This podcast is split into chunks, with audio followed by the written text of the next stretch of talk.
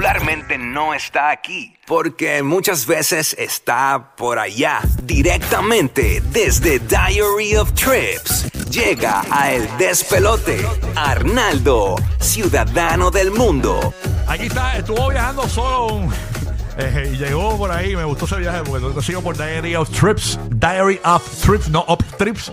Este, muy nuevo así. Oye, no, es que tú vas para arriba, tú eres un chico que va up all the time. Up Trips. Arnaldo Santiago, buenos días, Arnaldo. Buenas tardes, bueno, bueno, buenos días, buenos días, Corillo. O sea, que este segmento traído ustedes por T-Mobile, los que me tienen conectado por ahí en toda parte del mundo. Y bueno, Oye, sí, acabo de llegar. Ahorita nosotros estábamos hablando de un tema de, de cosas que coleccionas y, y me vino a la mente tú, de repente, porque tú coleccionas eh, la estampa de los pasaportes país. del país donde llega. Lo que te, te ponen en el pasaporte, pero él se lo pone en su, en su en el brazo, en el tatuaje. brazo. O sea, que es una cosa bien loca. Cada vez que yo voy a otros países, lo, los mismas seguridad en los aeropuertos. Sí. Eh, mano, los tipos de TSA qué sé yo, me, me hacen fotos. Sí, sí. Es una cosa que me pasa un montón. Eso está Este, bien original. O sea, lo- los ponches del pasaporte ya tienen una manga, ¿verdad? estampando, Completa. Sí, ya yo tengo 45 ponches. El último que me hice fue ahora en Montenegro, porque cada estampa se hace en el país con un tatuador local. O sea, yo cuando Ah, ahora eso, estuve- eso es lo, lo brutal. Claro, o sea, yo cuando empecé nada, empecé con una y el brazo todo vacío y tenía una y mientras seguía viajando me iba Exacto. ¿Cuál es la haciendo más más... porquería que te han hecho? Recy- Eh, ¿Qué tú recycling, dices? ¿En qué- en qué recycling, país? Mira, recycling aguja te, tatu. te- te tengo que decir que la peor que, que la peor que me han hecho realmente, actually, ha sido RD.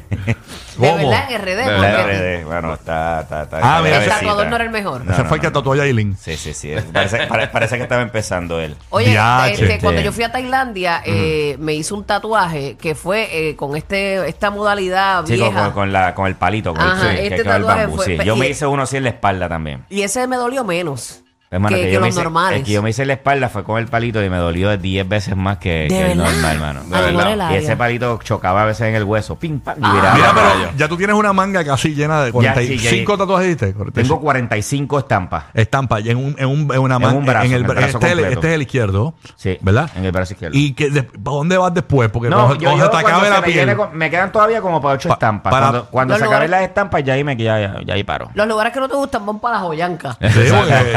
La nalga. Mira, vamos a hablar un poquito. Mira, cuando yo ahora estaba, estaba en este viaje. ¿Dónde era que estaba? Al- Yo estuve, bueno, yo fui a la isla de Corfú, que es en Grecia, fui a Albania, fui a Montenegro, Palma de Mallorca y terminé dos días en Madrid, que para mí siempre Madrid es una opción que me encanta siempre, aunque sea dos días. Y cuando yo estuve en Palma, por ejemplo, que me, actually, me encantó Palma de Mallorca, yo no conocía las islas españolas, no las conocía, Palma de Mallorca está increíble. Y unas playitas, mano, Chula. Pero chulísimas. Pienso que las mejores playas que yo he ido, europeas, están en Palma de Mallorca. De veras. Ese- y la gente se va pa' Mykonos todo el tiempo. Mano, y nada que ver, ¿sabes? Arena blanca, el agua no estaba fría, agua es el cristalina, problema de Mykonos, el agua es bello, pero es- la Sí, el agua es fría. igual que Santorini.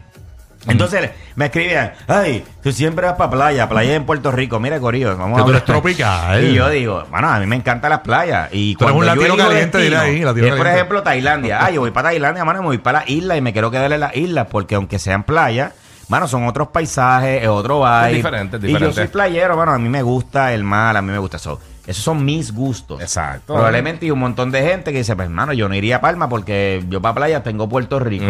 Y ahorita estábamos hablando fuera del aire le digo, Rocky, Rocky, ¿te gustó París? Porque París es un destino que un montón de gente dice, mano, ese es mi destino favorito, bla, bla, bla. Y pero pues, me dice, pues, está bien, está chévere, lo que yo esperaba. Ujú. Qué sé yo. Hay Es un gente, Nueva York en Europa. Hay gente que le encanta Nueva York y que quiere ir a ver todo el tiempo. Sí. Y yo personalmente. Yo prefiero ir a. Nueva York que a París porque me lo conozco, estoy más cerca y el- Nueva York es bien furi. Yo realmente- a mí me gusta viajar para comer. Sí, mano, y yo, por ejemplo, Lo yo. Y, el- y la meta es no ir a Manhattan. ¿Tú te quietas? Este, la meta es no ir a Manhattan. mano, y yo, por ejemplo, yo odio New York. No, no, es una cosa que a, a mí no me coge. A mí en Nueva York, de verdad, yo lo evito, pero hasta más no poder. Y a veces pasa también con el tema de las experiencias. En estos días, yo estaba ayudando a unos amigos. ¿No te ha Se- pasado que tú, te, perdón que te interrumpa, Ajá. que te vas a un viaje y, y con expectativas bien altas y, y no era lo que esperaba? Me ha pasado. Sí, me ha pasado, me ha pasado, me ha pasado, me ha pasado. Y Tienes destinos, que hacer un segmento de eso. y destinos también que tenía cero expectativa. Y digo, mano, este destino, como me pasó ahora con Montenegro, que yo, mano, en verdad, Montenegro voy a ir porque está al lado. Brother, y se convirtió, te puedo decir, en mi top 5 de Europa está Montenegro. Mira, la verdad. gente aquí en el chat que Qué porque brutal. diablo tienes una camisa con un boarding pad de, de- de Nueva York si lo odias. Lo Ay, sé. qué bien, Eso eso. se lo regalaron. Eso mismo es, pero eh, Pero nada, y me pasó ahora mismo, estoy ayudando a unos amigos a Jordania y me dice, mira, Lalo, este es el tour que me montaron en Jordania. Y yo le dije, mano, a ver, Que si el primer día iban a ir como a siete ruinas, dos museos, yo le digo, a ver, Y mi amor, a ¿sabes? diablo, ¿a ti te gustan los museos? ¿A ti ¿Te gusta la arqueología? O sea, tú sientes una pasión bien. No. Nada. yo. Mano, pídele a la gente del tour que solamente te lleve a estas ruinas y después que te lleve por El único lado. museo que me gusta es el Museo del Niño que está en Carolina. Está brutal. me gusta. Y a veces, y es que el problema es que a veces nosotros compramos unas excursiones, unos paquetes, o una, uno, a- o a veces llegamos al sitio, cogemos un tour. Sí. Que me pasa, por ejemplo, en Atenas. La primera que fui a Atenas, yo dije, "Ay, mira, voy a hacerme un tourcito, mano, que yo casi no hago tour. Y cuando vengo, me llevan a las siete ruinas. Mano, y después que yo fui a la Acrópolis, dije, mano, en verdad, las otras seis yo me las pude haber esquipeado, irme por ahí, por los Sí. restaurancitos a beber y a comer. Claro. Y Y de verdad, ruinas nosotros- tenemos nosotros. Aquí en Puerto Rico hay un montón de ruinas. Eh, Hay un montón de escuelas ahora mismo que están cerradas. Y yo digo que es bien importante, es súper importante que tú controles la experiencia que tú vayas a ir. Eso mismo es. Si tú pides un tour, mano, dile, mira, quítame cosas, yo no quiero hacer tantas cosas, siempre evalúe. Yo sé que nos gustan las cosas fáciles de decir, mano, yo no quiero pasar trabajo. Evitamos pasar trabajo. Mira, mucha gente se defrauda cuando van a ver la Mona Allá en París porque es bien pequeñito. Y todo el mundo se lo imagina como que es una obra bien grande en una pared y es una cosa así. Mano, yo te puedo decir que de toda la obra, obviamente después la historia que tiene y todo ese rollo. Claro. Pero la Tienes que realidad caminar es con- que en el Louvre, que obviamente yo fui, he ido como cinco veces a París y la, u- la última vez que, que fui fue que fui al Louvre porque mi hija quería ir. Pero a mí tú no me cogías en el Louvre ni a porque es que yo no soy, mano, amante, yo no puedo apreciar. O sea, yo soy de las personas que veo esta obra de arte y digo, está chévere. ¿Sabes? Pero no es como que diablo, yo voy a invertirle toda mi tarde al Louvre porque yo no soy un tipo sí, de sí. museos. Pero si vas, tienes que invertir un par de horitas ahí. Claro, Sí. por, Fila. por- por más fila rápido que lo que hicimos hacer fueron dos horas y media. Eso es lo más rápido que lo pudimos, porque es gigante. DH. Sí, nadie, cuando Salud, vienes a ver, hay un salud. montón de obras que están, que son mucho más lindas que realmente que, que el tamaño sí, sí. de la Mona Lisa. Inclusive la que está en la pared opuesta a la Mona Lisa, esa obra está ahí. Esa pared está increíble, una obra de arte que está increíble. Entonces, pero si tú no eres amante de las obras de arte, mano, tú no tienes por tú no tienes la obligación de ir al museo, no tienes la obligación. Es bien importante que tú te conozcas Mm.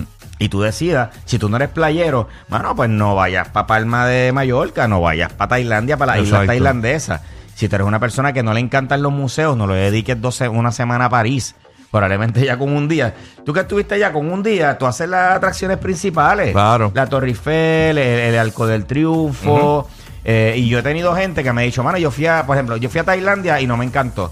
Ah, pero cuéntame, ¿qué, qué, qué hiciste? Cuando me cuenta, el- ah, diadre, el primer día fuimos a cuatro templos, el segundo día fuimos a cuatro templos más. y yo, claro, o sea, el tema no es el destino, el tema es la experiencia. ¿A ¿Cómo montaron fuiste? esa Sí. experiencia de los sitios que fuiste? Porque yo en Tailandia, después que veo tres budas, yo no quiero ver más budas, Tú mano. me o sea, recomendaste Co- Copipi, ¿eh? Copipi. Yo Y dije, mano, vete la- un día de y las templo y, ahí, y la, o sea, mo- y la experiencia una motorita, vete. o sea, y es otro, no me gustó. No, a mí tampoco. O sea, yo Bangkok es porque uno llega, estoy dos días por esto de uno aclimatarse, son 11 horas de diferencia en el jet lag, que es complicado, ver los Sí. templos principales, lo sigue. Pero es así, es bien importante también evaluar las temporadas. Porque si de momento tú vas, por ejemplo, Montenegro es un destino que es de verano. La persona, yo tuve un amigo que dijo, ah, mano, yo fui a Montenegro, no me encantó. ¿Por qué? Ah, me llovió todos los días. Mano, pues no tiene nada que ver con el destino. Porque Puerto Rico está increíble, pero si tú a lo mejor vienes ahora en esta época que prácticamente no puedes ir a las playas porque están malísimas ni puedes hacer, pues, mano, no te va a disfrutar Puerto Rico. So, Es bien importante que tú tengas también evaluar el tema de las temporadas. O sea, yo elegí un día, me pasó fui un destino hace muchos años, fui un destino que es musulmán y me fui para la época del Ramadán, que Ramadán es la, es como la cuaresma de los musulmanes. So, desde que Y no sale sa- el está todo sol, cerrado, ¿verdad? Desde que sale el sol hasta que se esconde, todo está cerrado. Y está ayuno, y todo el ayuno, Y no, no puedes y comer y no a la puedes gente. hacer- no puedes salir por tu cuenta, ¿verdad? Sí, Sí, o puedes puedes. salir, mano, pero no puedes comer No como nada. frente a la gente, no puedes tomar agua, no puedes Sí. dar una loquera. Wow. Entonces dije, mano, escogí una, una No puedes temporada sacarte un moco, no está permitido, sacarse un moco. Pero mira, eh, y ahora mismo nosotros tenemos septiembre, octubre. Si tu sueño, por ejemplo, es ver la aurora boreal, pongamos que esto es este fenómeno donde se hacen Sí. unas luces en el cielo que está increíble. Mano, la temporada es de octubre hasta marzo. O sea, es bien importante. Si tú quieres ir a Asia ahora, esta es la época del monsoon en Asia. Pues no vayas al sudeste asiático. sí. Es un montón de lluvia, es posibles, posibles huracanes, que es lo que pasa en el Caribe ahora en septiembre. O sea, en el momento que tú vas a elegir ese destino ideal para ti, tú tienes, número uno, que tomar en consideración tu personalidad. Número dos, la temporada en que vas a ir. Sí. Número tres, presupuesto, Corillo. Pues si tienes un presupuesto que está apretadito, mano, a lo mejor tienes que esperarlo un poquito para ir a Islandia. Donde el plato de comida promedio te va a costar 25 dólares, donde, ¿sabes? donde es sumamente caro. Y a lo mejor tú tienes que estar tan y tan tight de presupuesto que no te puedes disfrutar el destino. Sí, sí, sí. Entonces yo creo que nosotros tenemos que jugar, número uno, con nuestra realidad económica. No es dejar de viajar, porque a lo mejor no tenga ese super presupuesto. Simplemente vamos a trabajar con eso. Establecer las alertas de precio, mano. Ya tú sabes cuál es ese destino ideal. Mira, yo Sí. quiero ir, ya yo sé que la mejor temporada, por ejemplo, para ir a España, qué sé yo, es, es septiembre. Pues, mano, seis meses antes ya tú vas poniendo en Google Flights. Yo voy y pongo las alertas de precio para que me llegue un correo electrónico cuando eso baje de precio. Hay un montón de herramientas, mano, y uno puede jugar. Es saber. Y es, es Sí, cuestión de. tener un pana como Arnaldo. Pero es prepararte o escribirme, o escribirme a través de las redes en Diario Strip, yo siempre estoy respondiendo a la gente. Así que si te gusta el frío, si no te gusta el frío, mano, son cosas, yo, yo, yo soy antifrío. Yo So, mano, también. yo trato, yo en las navidades busco destinos que son más calurosos, pues, Argentina, que son a la, a la inversa. Si Sí. estamos en el invierno, yo busco eh, destinos que son que Y el clima Perú, es a la yo muero inversa. por ir a Perú. Mano, y Perú está increíble. Yo pienso que de Sudamérica es mi país favorito de, de, de- de Sudamérica. Pero Perú es un destino que aunque yo odio el frío, pues la mejor temporada para ir a Perú es cuando es frío. Ahí me dijeron que el mejor es lugar mayo a gastronómico del septiembre. mundo es Perú. Eso es verdad. ¿Cómo es? Que el ¿Te mejor dijeron? lu- lu- destino gastronómico. Gastronómico del mundo, sí. Es sí, Perú. sí, sí. Es, es- es la meca gastronómica del mundo. De los, creo que de los 10, de los top 10 o top 20, dos restaurantes están en Perú. Yo te puedo decir que en el sitio más chinchorro de los chinchorros de Perú, comes rico. O sea, es increíble. Y, se y el come número barato. uno ahora mismo de, de, de, Sí, el de la número lista uno, el de número Michelin uno. está ahora mismo en, en en Perú. Lima. Ah, en Perú. allá. Sí, es que sí. uno tiene la percepción de las cosas que uno conoce por la televisión o algo así, de las polladas y las cosas que hacía Laura en América. y uno se cree que todo Perú es así, pero no. Eh, que Pero tirarte la experiencia de janguear una pollada también es una experiencia, ¿verdad? Sí. Gracias, pesadilla terminó. Date quieta, Laura. Una de las cosas buenas que tiene, que tiene Arnaldo es que él te invita a que tú llegues al lugar no como un turista, sino como un local, porque la experiencia Sí. es completamente diferente. Claro, mano, a- oye, atrévete y mezclate con la gente. A veces nosotros estamos llenos de miedo. Y yo digo, mano, o sea, Puerto Rico tampoco te va. eh, tú ahorita me preguntaste, Nano, ¿te- ahí te, ha- te ha dado miedo en algún sitio y que sí? Y dije, Ir mano, solo, ajá. a mí a veces me da más miedo salir aquí y que, que suelten un tiro en la placita a, a- a estar en otro lado. Porque cuando vienes a ver, hay muchas hay muchos países que realmente la tasa criminal es bien baja. Claro. Tú sabes, especialmente fuera de lo que es el Hay mundo lugares latino. peor que Puerto Rico. By far, pero y tú ¿sabes? nos contaste la anécdota de lo del amigo tuyo colombiano, creo que fue. Ajá, que, cuando vinieron a Puerto Rico, ellos, me- ellos estaban, ellos- el shock de ellos, por ejemplo, fue algo tan sencillo como yo estar en un autobanco. O sea, el hecho de que tú eres el autobanco y digas, diablo, y aquí no hay un policía con una escopeta en, en- velando el autobanco. O sea, Eh. eso como que nunca va a pasar. Y yo, aquí los medios son bien tóxicos eh, y, y los noticieros y la prensa y te resaltan lo malo nada más. Claro. Que todas las, todos los países modernos tienen criminalidad. Eso Claro, es eso es normal. normal, es cuestión de las precauciones Sí. normales, pero hay muchos destinos que son bien seguros, mano, el sudeste asiático, Europa, de verdad que es un, es un palo. Pero nada, en todas las redes sociales, Diary of Trips, en todas las redes sociales me puedes seguir ahí. Y Corillo, siempre me preguntan, Gerardo, ¿cómo es que tú estás conectado y tienes internet en Montenegro, en Grecia, en todos los países? Gente, T-Mobile. Con T-Mobile yo tengo internet y textos ilimitados en más de 215 destinos, Corillo, y lo mejor es que es sin cargo extra. Así que nos olvidamos de eso de, de estar pagando diariamente por lo que estás usando sin cargos adicionales. Cámbiate hoy visitando cualquiera de las tiendas o llamando al 1-800 T-Mobile. Ahí está. Ya, tengo aquí el papel bulu, la, la lista del libreto de Llena Blanco Bulero.